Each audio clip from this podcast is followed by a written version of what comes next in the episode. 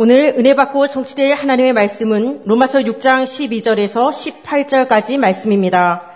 그러므로 너희는 죄가 너희 죽은 몸을 지배하지 못하게 하여 몸의 사욕에 순종하지 말고 또한 너희 지체를 불의의 무기로 죄에게 내주지 말고 오직 너희 자신을 죽은 자 가운데서 다시 살아난 자 같이 하나님께 드리며 너희 지체를 의의 무기로 하나님께 드리라. 죄가 너희를 주장하지 못하리니 이는 너희가 법 아래에 있지 아니하고 은혜 아래에 있음이라. 그런즉 어찌하리요? 우리가 법 아래에 있지 아니하고 은혜 아래에 있으니 죄를 지으리요. 그럴 수 없느니라. 너희 자신을 종으로 내주어 누구에게 순종하든지 그 순종함을 받는 자의 종이 되는 줄을 너희가 알지 못하느냐. 혹은 제 종으로 사망에 이르고 혹은 순종의 종으로 의에 이르느니라. 하나님께 감사하리로다. 너희가 본래 죄의 종이더니 너에게 전하여 준 바 교훈의 본을 마음으로 순종하여 죄로부터 해방되어 의에게 종이 되었느니라. 아멘. 영적 품격이 있는 삶이란 제목으로 말씀을 드립니다. 지금 우리나라가 제20대 대통령을 그렇게 뽑는 선거를 진행하고 있습니다. 이미 사전 투표가 진행이 되었고, 이제 어, 이번 주 수요일 3월 9일에 대통령 이제 본 투표가 진행됩니다. 우리나라의 향후 5년을 그렇게 이끌어갈 대통령을 뽑는 이번 선거의 중요성은 두말할 필요도 없지요. 그런데 안타깝게도 대선을 통해서 대한민국의 이 품격을 높이는 자리로 나가야 되는데 오히려 정반대 현상이 일어나고 있습니다. 이번 대선만큼 국가 비전이 아니고 서로에 대한 네가티브 그 중심으로 그렇게 선거를 치른 적이 없다라고 할 정도로 그 격이 많이 떨어졌습니다. 이제 3일 후에는 이제 결과가 나오게 되어 있는데 누가 대통령이 되더라도 대한민국의 품격을 좀 이렇게 높이고 코로나 이후에 제4차 산업혁명을 그렇게 주도할 수 있는 대비할 수 있는 미래를 제시할 수 있는 향, 이, 이, 어, 미래를 향해서 도전하는 그런 정부를 어, 만들어가는 사람이 되어야 됩니다. 무엇보다도 무엇보다도 하나님을 경외하는 자, 하나님을 예배하는 자가 이 대통령이 되어야 돼요. 여러분 기도해 주시길 바랍니다. 자, 오늘 제목이 영적 품격이 있는 삶이다라는 제목인데 대선 후보들이 품격 있는 모습을 보여주지 못하는 안타까움을 우리가 볼 수가 있습니다. 신앙생활을 하면서 우리도 영적으로 이런 안타까움 속에 있는 성도들이 너무 많다는 사실이에요. 예수를 믿으면서 집사라고 하면서 장로라고 하면서 권사라고 하면서 중기자라고 하면서 예수를 믿는 자의 품격이 없어. 10년을 같이 직장 생활했는데, 아, 당신이 장로인 줄 몰랐네. 라고 할 정도로 영적 품격이 없어. 예수 그리스도를 통해서 주어진 놀라운 하나님의 이 사랑, 하나님의 은혜가 넘치게 임하는데도 그것을 누리지 못하고 세상 풍파 속에 빠져서 세상 사람들처럼 그렇게 이리 지치고 저리 지고 그렇게 넘어지고 자빠지고 성도들이 세상에서 불신자에게 조롱을 당하고 소금이 맛을 잃어가 밟히는 이러한 사람들이 너무나 많다. 마치 이스라엘 백성들이 출애굽 하고 홍해가 갈라지는 기적을 체험하고도 문제와 사건이 일어나면 원망 불평을 계속 반복했던 이런 불신앙의 삶을 똑같이 살고 있는 성도들이 많다라는 거예요.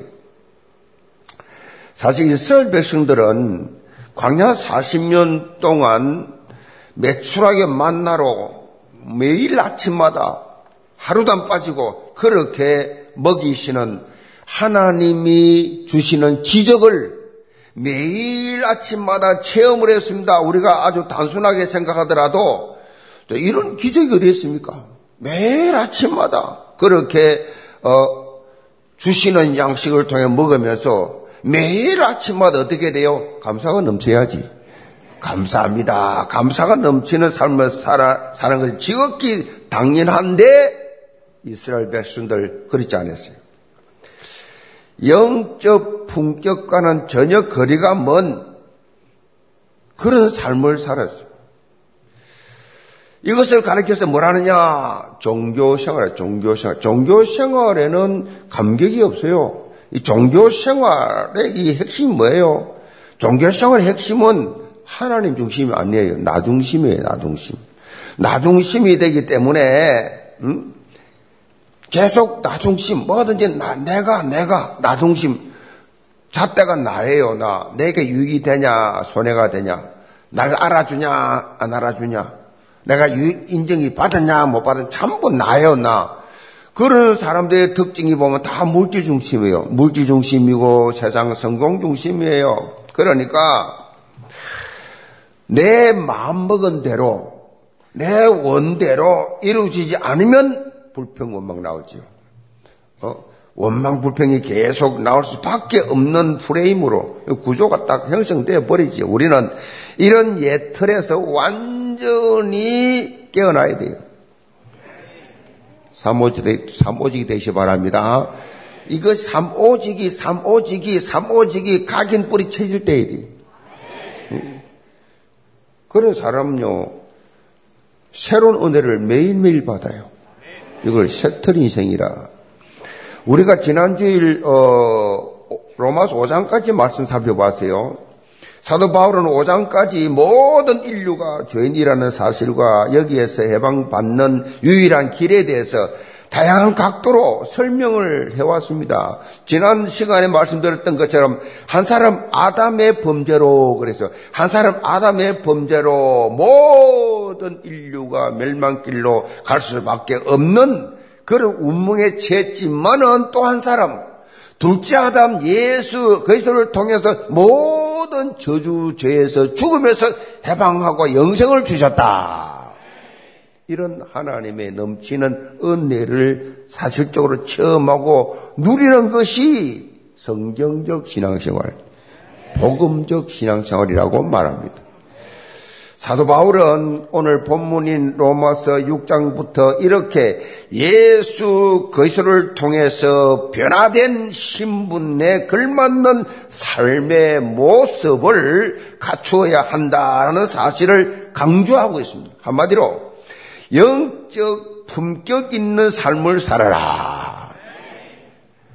신학적으로 표현하자면 성화의 삶에 대해서 사도 바울이 언급을 했다. 그 말이에요. 성화라는 것은 많은 사람들이 또 문자적으로 해석을 해요.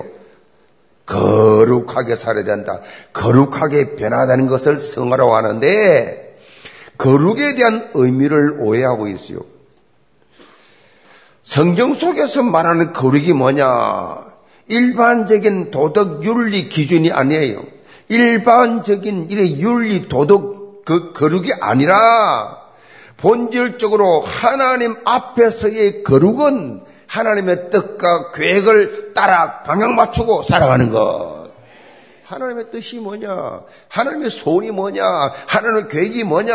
여기에 방향 다 맞추고 모든 것을 올인하는 것. 쉽게 말해서 하나님이 원하시는 삶이 무엇인지 이렇게 깨닫고 거기에 방향 맞추는 삶을 거룩한 삶이라 성화의 삶이라.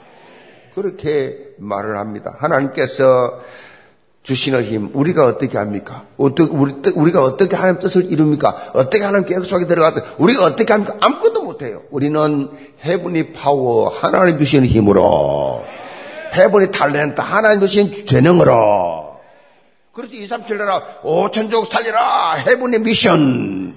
이걸 실현하는 거예요. 여기는 나가 없어요, 나가. 나란 것이 없어요. 하나님께서 주시는 은혜로 이 은혜가 그 말이에요. 어, 은혜 찬양이 이 불러도 들어도 들어도 들어도 또 들어도 은혜가 은혜되고 은혜가 더 은혜돼. 이 모든 게 은혜입니다. 은혜인데 이런 삶, 자 영적으로 품격 있는 삶, 특히 사도 바울은 이런 삶을 살기 위해서 우리가 어떤 영적 정체성을 가지고 있어야 하는지 로마 6장의 말씀을 통해서 사실적으로 제시하고 있습니다. 오늘 본문 말씀을 통해서 영계 모든 성도들은 변화된 신분에 걸맞는 분명하고 확실한 이 정체성, 영적 품격 있는 삶, 그래서 여러분 삶 속에서 영적 영향이 입혀나가기를 점으로 축복합니다. 그럼 첫째로 의의 무기입니다. 12절 봅니다. 그러므로 너희는 죄가 너희 죽을 몸을 지배하지 못하게 하여 몸의 사욕에 순종하지 말고 또한 너의 지체를 불의의 무기로 죄에게 내어주지 말고 오직 너희 자신을 죽은 자 가운데서 다시 살아난 자 같이 하나님께 드리며 너희 지체를 의의 무기로 하나님께 드리라. 사도 바울은 로마서 16장을 시작하면서 무엇보다 우리가 예수 그리스도의 십자가 대속과 부활을 통해서 새로운 피조물의 존재로서 더 이상 죄의 지배를 받지 않는 생활을 해야 된다. 우리는 이미 근원적으로 구원받은 하나님의 사람들이에요. 나는 구원받은 존재다. 그래서 사실은 죄하고 상관없어요. 어? 눈만 홀기도 죄고 생각도 마음도 죄인데 죄는 상관이 없어요. 죄 문제 해결할 길이 없어요. 그래서 본문 6절로 7절을 보면 이 사실을 밝히고 있어요. 우리가 알거니와 우리 옛 사람이 예수, 예수의, 예수와 함께 십자가에 못 박히신 것은 죄의 몸이 죽어 다시는 우리, 우리가 죄의 종노릇하지 아니하려 함이니 이는 죽은 자가 죄에서 벗어나 어렵다 하심을 얻었습니다. 어렵다. 이미 끝난 거예요. 우리 저와 상관이 없습니다. 어렵다 하면 얻었어요. 자, 그런데 놓치지 말아야 될 것은 우리를 미혹하는 존재가 있다. 우리가 육신의 옷을 입고 이 땅에 산날 동안 사단이라는 영적 존재가 계속해서 우리를 공격을 한다. 예수 그리스도께서 재림하실 때까지 24시 우는 사자같이 두루다니면서 삼킬자를 찾고 있다.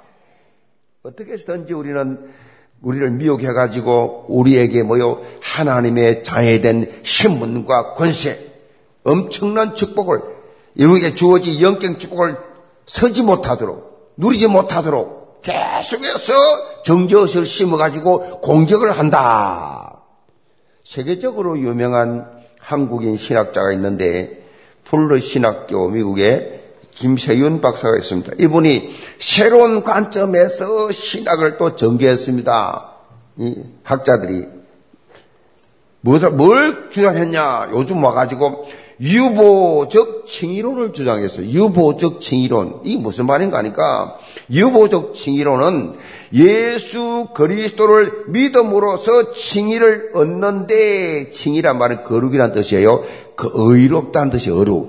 칭의란 말은 어렵다, 어렵다, 어렵다 칭함을 받은 칭의를 얻어서도 구원에 합당한 삶을 살지 못하면 최종 심판 때 구원에 탈락할 수도 있다라는 이런 말을 했어요. 기가 막힌 말을 했어요. 칭의가 정말론적으로 유보되었다라는 주장입니다. 예수를 믿어도 잘 못 살면 칭의가 유보될 수 있다. 정말 안타까운 말을 했습니다.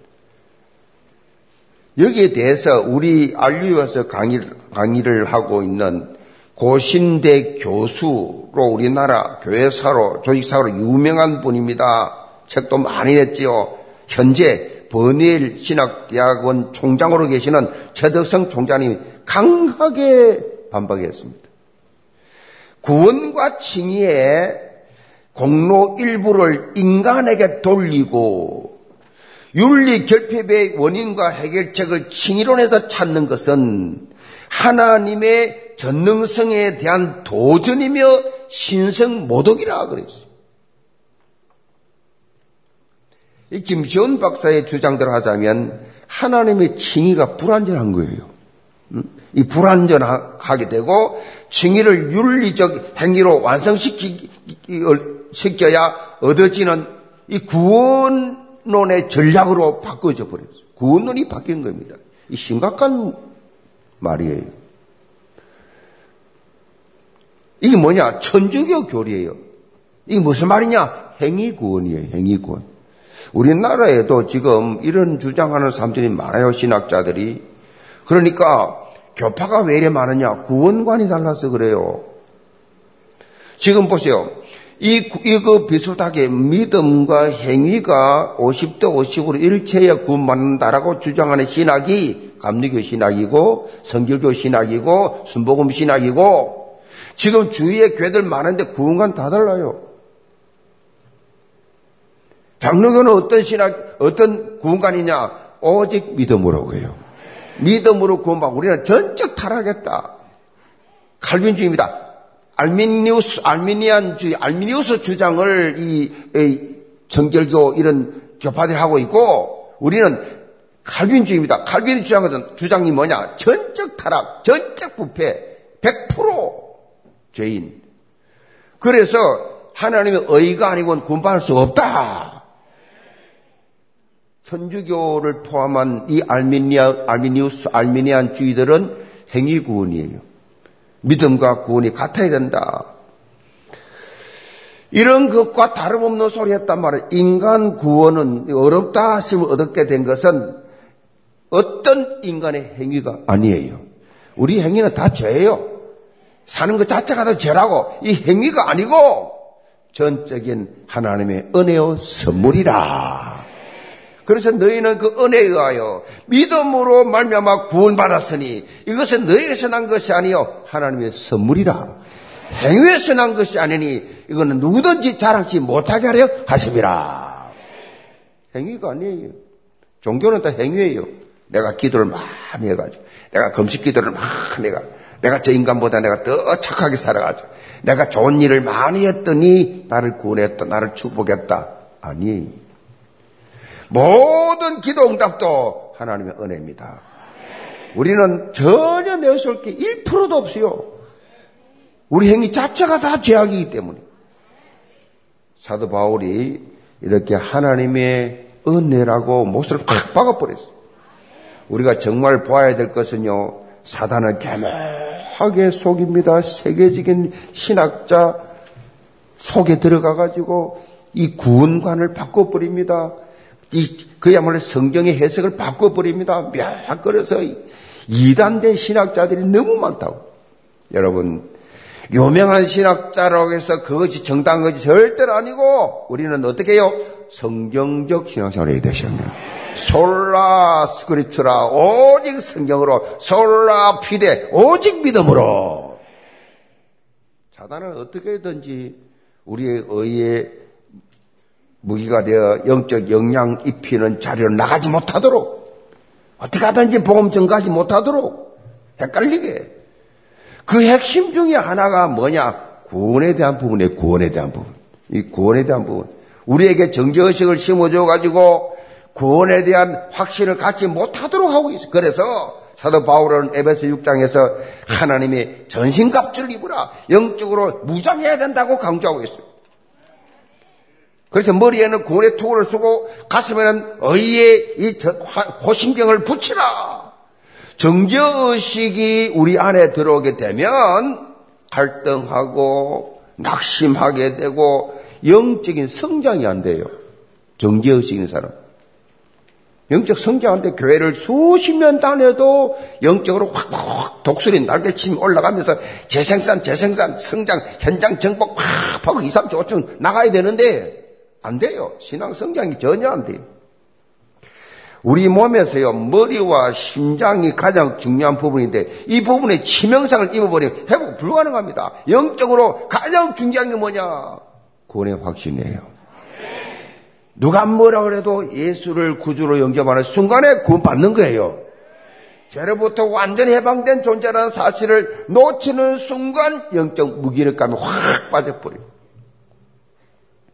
시험 들어버리거든요.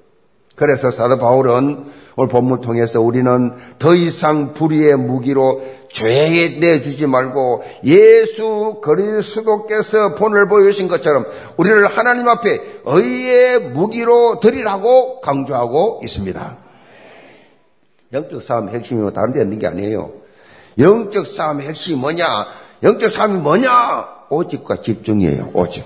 오직 집중이 싸움이에요. 내가 얼마나 오직 그리스도를 바라보고 집중하느냐, 얼마나 내가 복음에 집중하느냐, 얼마나 내게 주신 직분에 집중하느냐, 내가 얼마나 하늘께 세워진 교회에 집중하느냐, 집중, 집중. 여기 성표가 달려 있어요. 우리는요, 영적으로 어정쩡한 almost 그렇지 않되면 안 돼요. 믿는 것도 아니고, 안 믿는 것도 아니고, 나오는 것도 아니고, 안 나오는 것도 아니고, 어정쩡, 어정 사람, 청년들, 젊은 사람들, 이 대학생들 또 어린애들 보면, 성수한들 보면, 무슨 물어보면 답도 정확하게 할 줄 몰라. 뭔 말을 하는지 중얼중얼중얼해. 근데 물었어요. 애들이, 요즘 애들이 왜 저러냐, 그러니까, 똑부리게 말하면 왕따 당한대. 쟤왜 저래 오버해? 하면서. 그래가지고 애들이 다 말을 어정쩡하게. 여러분, 저 일본 가면요. 참 재밌어요. 회사원도 옷이 다 똑같아요. 흰 와이사스에 까만 양복. 똑같아요. 학교 가도 똑같아요. 그 왜 저래 똑같나? 그러니까 좀 새롭게 입으면 이짐에 당한대. 왕따 당한대, 왕따. 그래서 똑같아요. 여러분, 요즘요, 신앙생활하는 성도들 보면 거의 다 오랫동안 하다 보니까 종교인들 그 비슷해요. 체험도 없고 간정도 없고 가슴에 불붙는 뜨거움도 없고 열정도 없고 비전도 없고 그냥 교회 와요. 그냥 왔다. 그냥 가요. 맞지? almost 그렇죠. 아무런 응답 없지요. 여러분은 온리 되시 바랍니다. 우리 여기는 온리. 응? 온리. 그야말로 막 오직과 집중. 오직 그리스도. 오직 하나님 나라. 오직 성령 충만. 끝이요, 끝. 오직 안 된 사람 세상적으로도 성공 못해요. 영계모도 성도들 오직과 집중의 영적 자세를 가지고 하나님 나라에 쓰임받는 의의 무기들이 다 되시기를 제으로 축복합니다. 두 번째로 의의 종입니다. 15절 봅니다. 그런 적 어찌하리요? 우리가 법 아래 있지 아니하고 은혜 아래 있으니 죄를 지으리요? 그럴 수 없느니라. 너희 자신을 종으로 내어 주어 누구에게 순종하든지 그 순종을 받는 자의 종이 되는 줄을 너희가 알지 못하느냐? 혹은 죄의 종으로 사망 이르고 혹은 순종의 종으로 의에 이르느니라. 바울은 하나님의 자녀가 영적으로 품격 있는 삶을 살기 위해 가지고 있어야 할 또 하나의 이 변화된 신분 의식이 의의 종이다라고 밝히고 있습니다. 종이란 말은 따를 대상이 있다는 의미를 말합니다. 그래서 이 종이란 말은 홀로 사용하지 않습니다. 누구누구의 종, 그래야죠. 누구누구의 종. 그렇게 표현하죠. 사도 바울이 서신서를 14권 썼는데 서신서마다 보면 문안 인사할 때마다 나는 이 뭐라 그래? 자신을 합니까? 예수 그리스도의 종된 나 바울은 그래요. 예수 그리스도의 종이다. 자신은 그리스도에 속했고 그리스도를 예수 그리스도를 따르는 종이라고 표현하죠. 그래서 내가 누구인지 자신의 정체성을 알기 위해서 내가 누구를 따르는 자인지를 살펴보면 그 사람이 답이 나오죠. 내가 누구인지.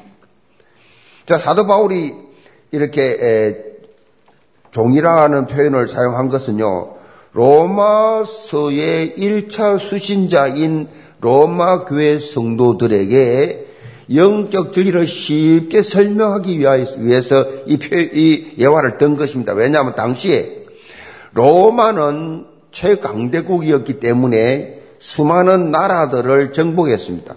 그래서 정복한 그 민족들을 전부 다 노예로 삼았어요. 로마에서 다 노예로 삼았기 때문에 노예하면 다 금방 그 사람 뭐 뭐 그 금방 이해가 돼요. 노예는 사람이 아니에요 그 당시는 노예는 사람 취급을 받, 받지 못했어요.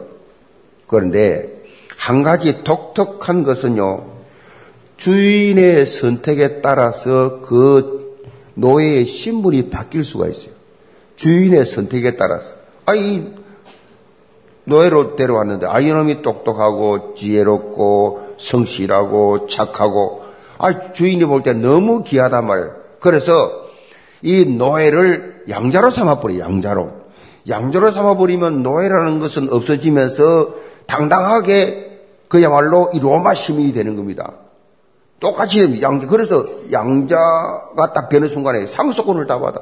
본 아들은 법이 그렇습니다.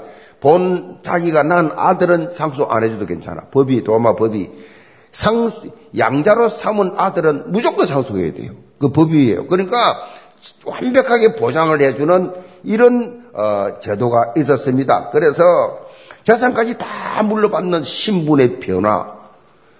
바울은 우리의 삶이 어떤 주인을 만났냐에 따라서 크게 좌우된다는 것을 강조하면서 이제는 더 이상 마귀의 지배를 받는 죄의 종이 아니라 하나님의 지배를 받는 의의 종이 되었다. 그렇지만 그렇게 너희들이 살아야 된다라고 설명을 하고 있어요. 17절입니다. 하나님께 감사하려다 너희가 본래 죄의 종이었더니 너희에게 전하여 준 바 교훈의 본을 마음으로 순종하여 죄로부터 해방돼 의에게 종이 되었느니라. 자, 사도 바울은 우리가 죄의 종이었던 상태에서 해방되어 이제는 의에게 종이 되었다고 말하면서 그렇게 된 이유가 교훈의 본을 마음으로 순종한 것에 있었다라고 밝히고 있어요. 여기서 말씀하고 있는 교훈의 본은 하나님의 말씀입니다. 교훈의 본이 뭐냐? 교훈의 본, 교훈, 교훈이 뭐냐? 하나님 말씀. 특히 하나님 말씀인 복음을 마음속에 받아들임으로써 변화가 일어나게 된다. 말씀을 자꾸 들으면, 여러분 받아, 아멘으로 받아들이면 변화가 있게 돼 있어요. 교회 오래 다니면서도 왜 변화가 안 생기느냐? 그거를 말씀을 들으면서도 information으로 받아, 정보로, 지식으로 받아. 그러면 안 돼요. 이 말씀이 transformation, 변화, 내 나를 변화시키는 말씀으로 받으시 기 바랍니다. 결단하고 변화되는 이 내용을 통해서 의의 종으로서의 삶은 다른 것이 아니라 하나님의 말씀을 믿음으로 받고 순종하는 순종하는 것에 있다. 말씀 중심의 삶, 말씀이 이끄는 삶, 언약적 삶을 사는 것이 의의 종으로서의 참모습이다. 야고보 사장 7절에 보면 마귀를 대적하라. 그리하면 너희를 피하리라 라고 말씀하고 있습니다. 어떻게 마귀를 대적합니까? 하나님의 말씀으로 대적하라. 마태복음 사장에 보면 예수님도 마귀의 유혹을 그렇게 받을 때 하나님의 말씀 신명기를 통해 다 물리쳤어요. 사도 바울이 언급한 하나님의 전신갑주 대부분 하나님의 이 부분이 말씀과 연결되어 있어요. 진리의 허리띠를 띠고 평안의 복음의 신을 신고 믿음의 방패를 가지고 성리의 금곧 하나님의 말씀을 받아라. 말씀으로 그렇게 말씀을 하고 있어요. 특별히 하나님의 말씀은 우리를 지키시는 갑주인 동시에 유일한 공격 무기다라는 사실을 우리가 볼 수 있습니다. 우리가 사단과 영적 싸움에서 승리할 수 있는 것이 뭐냐? 사단과 영적 싸움에서 승리할 수 있는 것 하나밖에 없어요. 하나님의 말씀. 말씀만이 여러분을 지킬 수가 있다. 오스왈드 챔버스 목사님 이런 말을 했어요. 우리가 하나님의 말씀을 사용할 때 어떤 일이 일어나는지 체험한다면 그분의 말씀을 좀 더 자주 사용할 것이다. 말씀을, 말씀의 능력을 체험한 사람은 그 말씀을 자주 사용할 것이라는 얘기예요. 하나님의 이 말씀의 능력을 체험한 사람은요, 시간이 흐를수록 더 말씀 속에 깊이 빠져들게 되어 있다. 여러분이 한 주간 말씀을 얼마나 붙잡느냐, 안 붙잡느냐, 그 삶은 천냥지차로 달라지게 되어 있어요. 영계 모든 성도들 말씀에 올인 집중하는 CVDIP의 삶이 되기를 바랍니다. 언약을 탁 잡고 그걸 삶 속에 비전과 꿈을 가지고 실제로 이미지화해서 실천해 나간다. 언약 붙잡은 사모델의 삶을 통해서 사단의 어떤 공격도 다 무력화돼 참된 승리 삶을 살 수 있는 의의 종, 그리스도의 절대 지자들 다 되시기를 제모로 축복합니다. 결론입니다. 전 세계 최고의 명문 고등학교를 꼽으라고 하면 항상 등장하는 1위가 어디냐? 영국의 이턴 칼리지입니다. 이턴 칼리지. 영국 왕실 왕자들이 다 이 학교를 다니고, 다녀, 다니고 있고, 다녔고, 다니고 있고, 모리스 존슨, 현재 영국 총리도 이 학교 출신입니다. 현재까지 20명의 영국 총리를 그렇게 배출한 학교입니다. 이 학교 교훈을 보면 아주 독특합니다. 남의 약점을 이용하지 말라. 비굴하지 않는 사람이 되라. 약자를 깔보지 말라. 항상 상대방을 배려하라. 잘난 체 하지 마라. 다만 공적인 일에는 용기 있게 나서라. 뭐 한마디로 자신의 신분에 걸맞는 노블레스, 노블레스 오블리주의 삶을 그렇게 어, 살라는 것이지요. 국가가 어려울 때 가장 먼저 달려가서 선두에 설 줄 아는 사람을 키우는 것.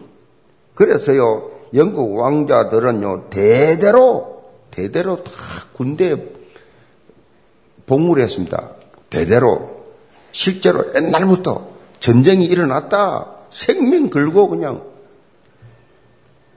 근데 와서도 이라크 전쟁 났다. 왕자들 다 갔어요. 아프가니스탄 전투기 들고 갔어요. 이 왕자들이 왕자, 왕자들이. 이 학교 출신들은요, 입학할 때부터 자신이 나라를 이끌어갈 사람이라고 독특하게 생각하는 사람들이. 우리나라를 보면 웃겨요. 지금 대통령 될 후보 둘이는 군대도 안 갔어요. 어떤 이유든지 간에 저는 우리 오행자가 병장 출신입니다. 병장. 군대도 안 갔다 온 사람들입니다. 대통령 하겠다고. 뭐 팔이 아팠어요. 눈이 아팠어요. 아이고. 그러니까 이게 앞뒤 말이 안 맞는 거예요. 근본 사상 자체가 이 노블레스 오블리주가 안 되는 거예요. 영적으로 여러분 의식을 가지시기 바랍니다. 지금요, 이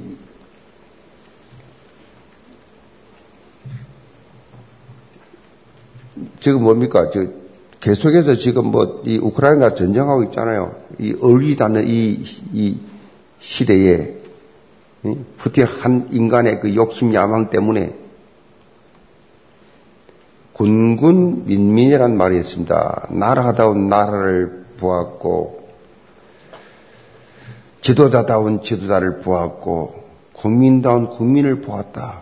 지금 우크라이나 얘기. 우크라이나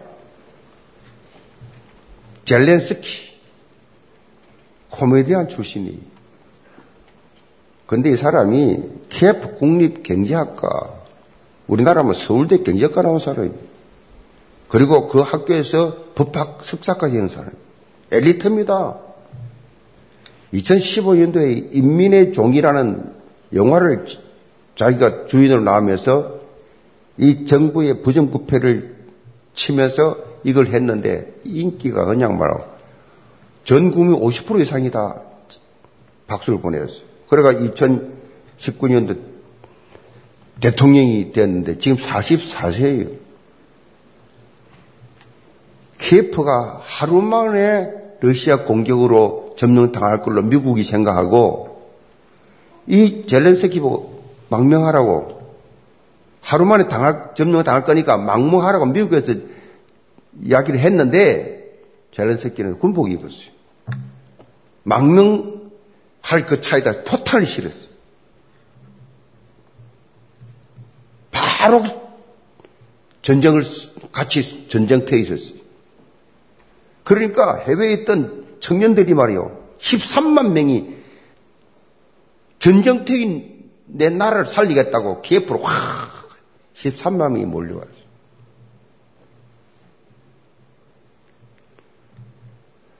그래서 이야 대단하다. 선교사들도요. 옳은 선교사는 지금 안 나옵니다. 뉴스 나왔잖아요. 선교사들 안 나간다 자기는. 한국 선교사인데 나, 나가라 피해라 안 간다. 나는 여기 있어. 있겠다. 그런 제대로 된 선교사들이 많이 있어요. 겁이 도망나는 사람도 있지만은 저 같으면 안 나옵니다. 아, 선교사로 가고 왜 나옵니까? 그 나라 복음 증거하겠다고 들어가 놓고 왜 전쟁 나갔다고 도망 나옵니까? 그게 뭔 선교사입니까? 정이지.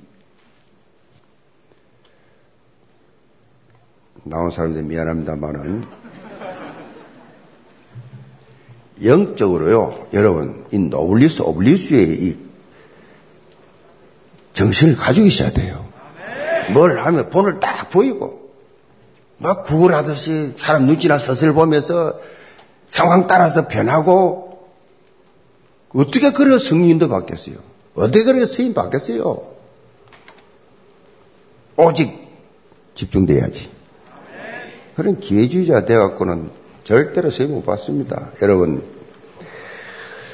영적으로 우리 영계 모든 성도들 이런 의식을 좀 가지시 바랍니다. 하나님께서 특별히 우리에게 참복음의 질을 깨닫게 하신 이유가 뭐냐는 얘기. 나밖에 2, 3, 7 나라 살릴 사람이 없다라고 할 정도로 여러분 가슴 가시기 바랍니다. 우리 교회밖에 없다. 전 세계 교회 많지만 우리 교회밖에 제대로 하나님 원하시는 성경적으로 정말 성교할 교회가 없다. 저는 그 자부심 가지고 목회하거든요. 와봐라 그래 다 와봐. 응? 교회 와서 한번 봐봐. 태양아부터 당해까지 한번 봐. 얼마나 하나님이 역사하시고 하나님 은혜로 하나님께서 어떻게 인도하고 계신가 봐라 작품을. 그래서 많이 오고 있어요. 앞으로도 많이 올 거예요. 여러분 이렇게 영국 이튼 칼리지에 들어가면서 고등학생이 가슴 속에 내가 이 나라를 살릴 어? 그러간 이끌어갈 지도자가 지도자다라고 고등학생이 그 자세를 가지고 입학한다 하지 않습니까? 그 자세 가지고 노는 게 다르지요. 본당 헌당도 그래요. 2, 3천, 5천 종족 살리기 위해서는 이 교회가 확실하게 플랫폼 되기 위해서는 깔끔하게 진행돼야 됩니다. 확신을 가져야지 뭐 정쩡하게 입이 접이 지가지고 뭘 하겠냐고요. 뭔 힘으로. 우리는 어떤 상황에서도 하나님 우리 교회를 하나님 나를 이 시대에 살릴 의의 무기로 사용하여 주옵소서. 의의 종으로 열매 맺게 하여 주옵소서. 이런 우리 영계 모든 성도들 영적 품격이 있는 삶을 영적 자존감을 가진 성도들 하나님 앞에서 하나님께서 나를 이 시대의 영적 주인공으로 서시옵소서. 2, 3, 7날 5천 종을 살리는데 꼭 필요한 나가 되게 하여 주옵소서. 이런 기도 제목 가지고 승리하시길 제물로 축복합니다.